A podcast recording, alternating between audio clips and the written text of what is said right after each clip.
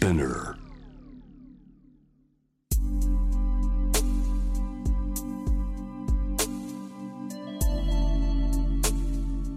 眠らない街、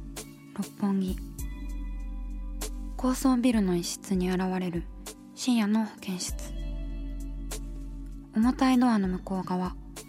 ここでは誰もが飾らない言葉で語り始める。心の声を聞き出す特別な聴診器を持って迎えるのは、酒と涙と哀愁をこよなく愛するイラストレーターの田中美咲。恋、仕事、家族、そして性のこと、一人一人で違う体と心のカルテ。 J-ウェーブ ミッドナイトチャイム、ようこそ深夜の保健室へ。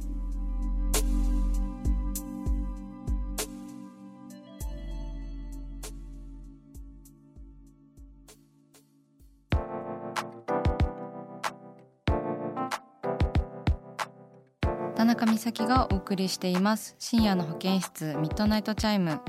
今夜はサッコ先生こと産婦人科医の高橋幸子先生をお迎えしています。こんばんは、よろしくお願いします。こんばんは、よろしくお願いします。お願いします。いや、なんかようやくお呼びできたっていう感じなんですけど、えー、と私とサッコ先生はですね、あの昨年のさんがつに私たちのヘルシーというあのオンラインイベントの、えー、と教えて学校では習えない体のお悩み相談室というコーナーでご一緒したんですよね。あのガールスカウトの高校生と一緒にね、はい、させてもらったんですよね。そうですね。で、そんなサッコ先生をお迎えするということで、あのせっかくだからね、体にまつわるお悩みであったりとか心にまつわるお悩み、サッコ先生に相談したいようなことをあのリスナーの皆さんから募集したら、たくさんのメールが寄せられたそうで、皆さんメッセージありがとうございます。やっぱりこういう話をしてもいい場なんだっていう風にね、うんうん、ラジオを聞いてくださっている方たちが本当に思ってるんだなっていうのを感じました。そうですね。なんかそういう場にしていきたいなというのはあの番組当初から思っていたことなので、ね、あの夜の保健室というちょっとコンセプトでさせていただいてるのも、なんか言いづらいこともこう先生のようにこう教えてこないし、こうなんだろう、生徒でもないという、なんか変な お, お姉さん位置みたいなものをこのラジオでできないかなという意味でつけさせていただいたので、でも今回はあのサッコ先生という本当にお医者さん本当にお医者さんって言い方あれですけど、産婦人科医 の, あの先生をお呼びしたので、今までは本当あの私の主観で話させていただいた部分も多いし、なんか共感しかできなかったりとか、 あのあなたはそれは悪くないよっていう、その精神面でのその受け答えしかできなくてもどかしい部分もあったんですけど、でもね、それ、それが本当大事なんですよね。あ、本当ですか、ありがとうございます。そう、でもサッコ先生が来ていただいたから、今夜はもっともっと実用的なあの回になったらなと思っているので、ぜひよろしくお願いします。よろしくお願いします。はい、それでは早速お悩みを紹介していきたいと思います。ラジオネームタンタンさん、女性じゅうななさい、高校生の方です。私は足を触られるのが苦手です。他の部分は気にならず、とにかく足だけは不快なのです。相手が恋人であっても、体育の時間でペアになってやるストレッチでも、行為があったとしてもなかったとしても苦手なのですが、それを伝えることで恋人とのスキンシップが減ったり、同級生から変な人だと思われてしまうのも嫌で困っています。苦手であることを周りに伝えた方がいいのでしょうか、それとも私が克服した方がいいのでしょうか、とのお悩みです。タンタンさん、メッセージありがとうございます。こちらあのじゅうななさいの方ということで、うん、うんうん、ちょっとなんか学校でのやっぱり狭い社会というものをメッセージからすごい感じたんですけれども、確かにサッコ先生はあの産婦人科医で、その思春期外来というものをやってらっしゃるし、そのじゅう代のこういったセンシティブなお悩みっていうのは日頃もあったりしますか？うんうん、そうですね、高校生からどこを触られるのが嫌だなっていう相談を直接受けるということはないのですけれども、はい、あの小学生向けの性教育のお話の中であのプライベートゾーンというお話をするんですね、うんうん、でプライベートゾーンというのは体の中のとっても特別なところだから他の人に見せて触らせてって言われて嫌な時はノーって言っていいんだよっていうふうに伝えるんですけれども、はい、まあ、プライベートゾーン以外も体すべてがあなたにとって大切なところだよっていうのが本来もともとあって、うんうん、そこからのプライベートゾーンは命に直接つながるところだからとっても大切なところだよ。プライベートゾーンというのは唇と胸と性域とお尻のことをプライベートゾーンって呼ぶんですけれども、そこ以外のところもあなたにとって全部大切な体だから、あなたが触られて嫌な時には嫌だなっていうことを伝えていいんだよっていうふうにお話ししてるんですね、うんうん、そうですね、うん、それで言うと、うん、足を触られるのが嫌だって思っているのであればそれは不快だと感じるっていうことを周りの人に伝えていいんじゃないかなというふうに私はこの相談を伺って思いました、うんうん、まあ、克服しなければいけないっていう、まあ、このに択、あの、うんうん、周りに伝えるか自分が我慢するかのに択どっちですかって聞かれたら我慢する必要はないよって言ってあげたいなというふうに思いましたし、うんうん、美咲さんはどこかこう触られたら苦手だなとかっていうところありますか？そうですね、私はなんか頭とか結構嫌かもしれないです、うんうんうんうん、なんかね、知らない人でも知ってる人でも急にポンポンとかされて、 そうですね、まあ、それがこう愛情表現というかこう親しみの表現だとしても、はい、触られた方が嫌だと感じたら、うんうん、それは嫌なことなので、うんうん、あの私ももう昔からの感覚でこう若い人若い人っていう言い方変なんですけど大学生とかと、はい、あの会う時に待ち合わせ場所で大学生の、ね、待ち合わせの女の子見つけた、近づいていって後ろからわってこうわっ、うんうん、わって脅かすみたいな、そのわっていう時に体に触れちゃうじゃないですか、うんうんうん、それですごくびっくりされてえーっていう顔で振り返られたことがあって、はい、あ、これ勝手に体に触ったことになったなって思って反省をしたり、うんまあ、だから私たちがこう子どもの頃から今大人になるまでも思っている人に触れるっていうことの感覚が今どんどんあの若い人たちが自分の体の境界線を自分で決めていいっていう感覚がすごくこうちゃんと身についてきてるってことなのかなというふうに思って、うんうん、あのこの相談をくださったタンタンさんも足を触られるのが嫌だなって自分の中で言語化できてるってすごい素晴らしいことだなって思うんですよ。そうですね、うん、私は足が嫌だっていうことを確、うんうん、確実に思っているという、うんうんうん、なので、まあ、それを周りの人に理解してもらえばいいかなというふうに思います、うんうん、あの恋人とのスキンシップが減ったりっていうことですが、もう他に触るとこいっぱいあるから大丈夫だよって思います、うん、そうですね。なんかそのやっぱり今のお話聞いてなんでしょう、信頼関係がおける中であってもそのパーソナルスペースみたいな言葉もあるじゃないですか。やっぱり近づいていい距離とか信頼関係みたいなものってあるので、なんかそれがこう授業とかそういうことによって破られる、例えば体育の授業でペアになってお互い触ってストレッチしないといけないっていう、うんうん、なんかそういう、ね、仕組みによってこう触らないといけないっていう時とかもあるんだなって、私このメッセージを見て、あ、そういえば体育の授業懐かしいなみたいな。本当ですね、はいまあ、例えば体育の授業の時に困ることが多いのであれば体育の先生にあらかじめ相談しておいてもいいのかなと思いますね。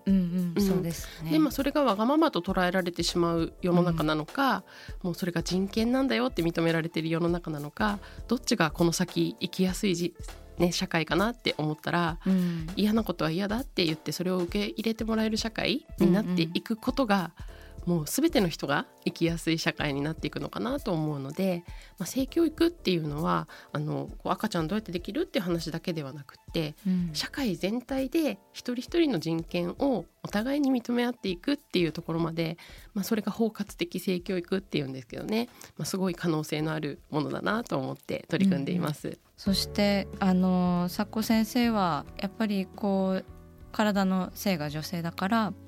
あのお医者様の中でも産婦人科医を選んだということをさっきおっしゃってたんですけれども、その他に候補みたいなのはあったんですか？はい、えっと、私はあのお医者さんになりたいなって思った一番最初の入り口としては小児科のお医者さんになりたいなって思ったんですよね、うんうん、で医学部にあのなんとか合格をして医学生になった途端にあのななさいのいとこが脳腫瘍で亡くなったんですよ、うん、それで、まあ、子供が親よりも先に亡くなるっていうその家族の、うんまあ、親戚の状況を目の当たりにしてえ小児科に行くと毎日こんな辛いことに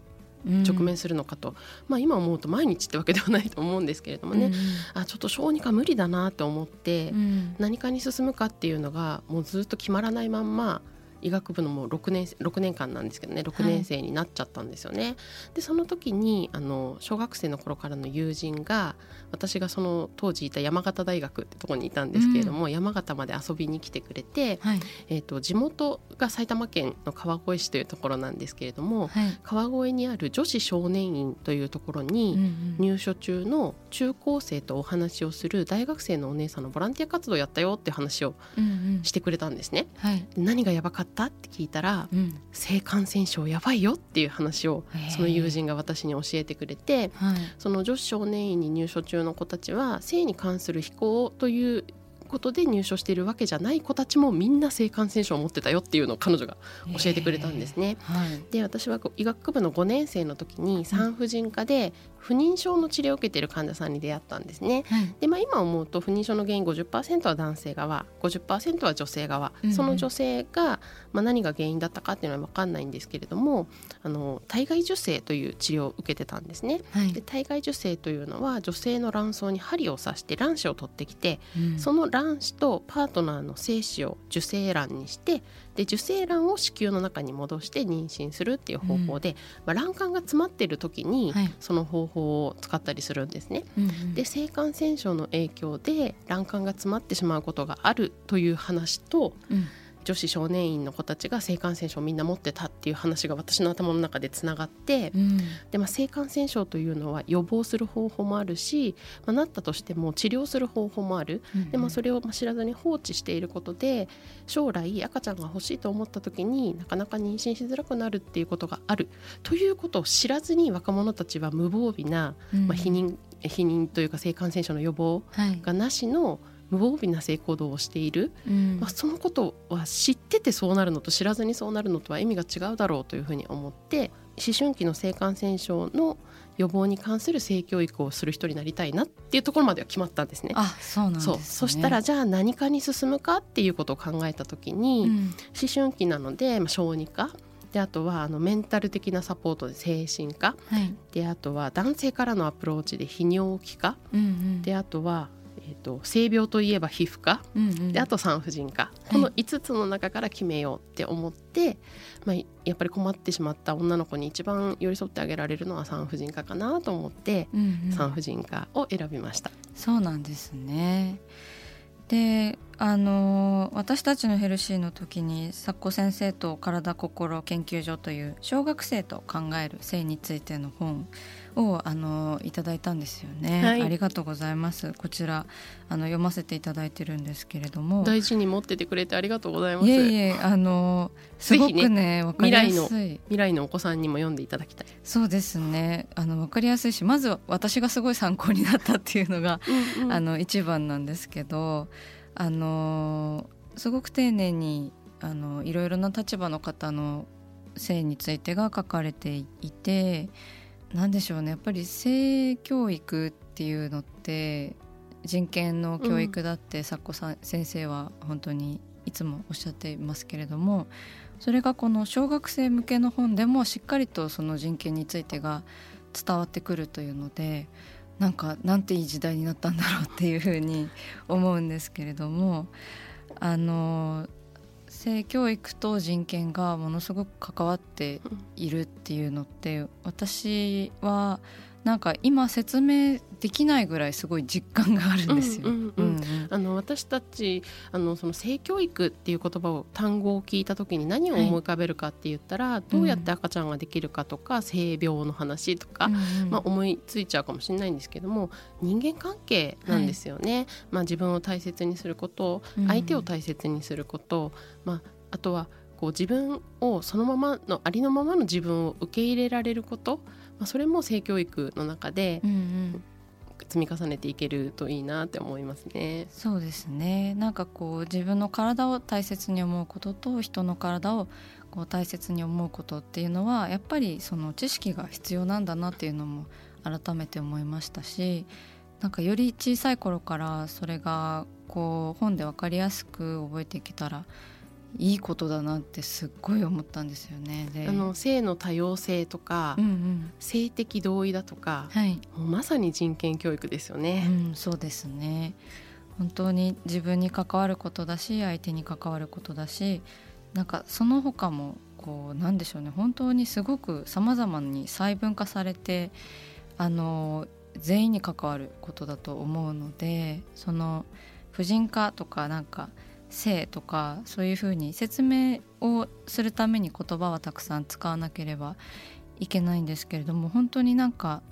この世の全員が読むべきっていうふうにこの世の全員が本当に真面目にあの話を聞くべき必須科目だなというふうに思いました、性教育というのは。はい、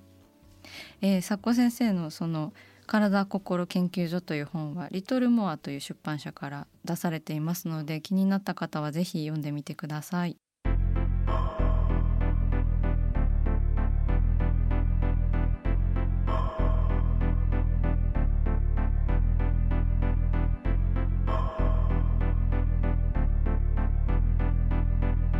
真夜中だから話せる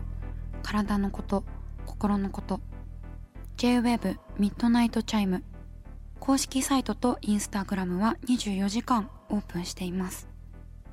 あなたの悩み、番組へのメッセージお寄せください。来週もイラストレーターの田中美咲が深夜の保健室でお待ちしています。キャリコン編集長通信、仕事と人生の話をゆるゆると、パワードバイミモレ。このポッドキャストではミモレ編集長の河原咲子が時には一人で時にはゲストをお招きし、キャリアコンサルタントの資格を生かして仕事と人生、そして職業キャリアだけじゃないライフキャリアの話を誰にでも分かりやすくゆるゆるとお話します。毎週金曜日に新しいエピソードを配信中です。ぜひ一度聞いてみてください。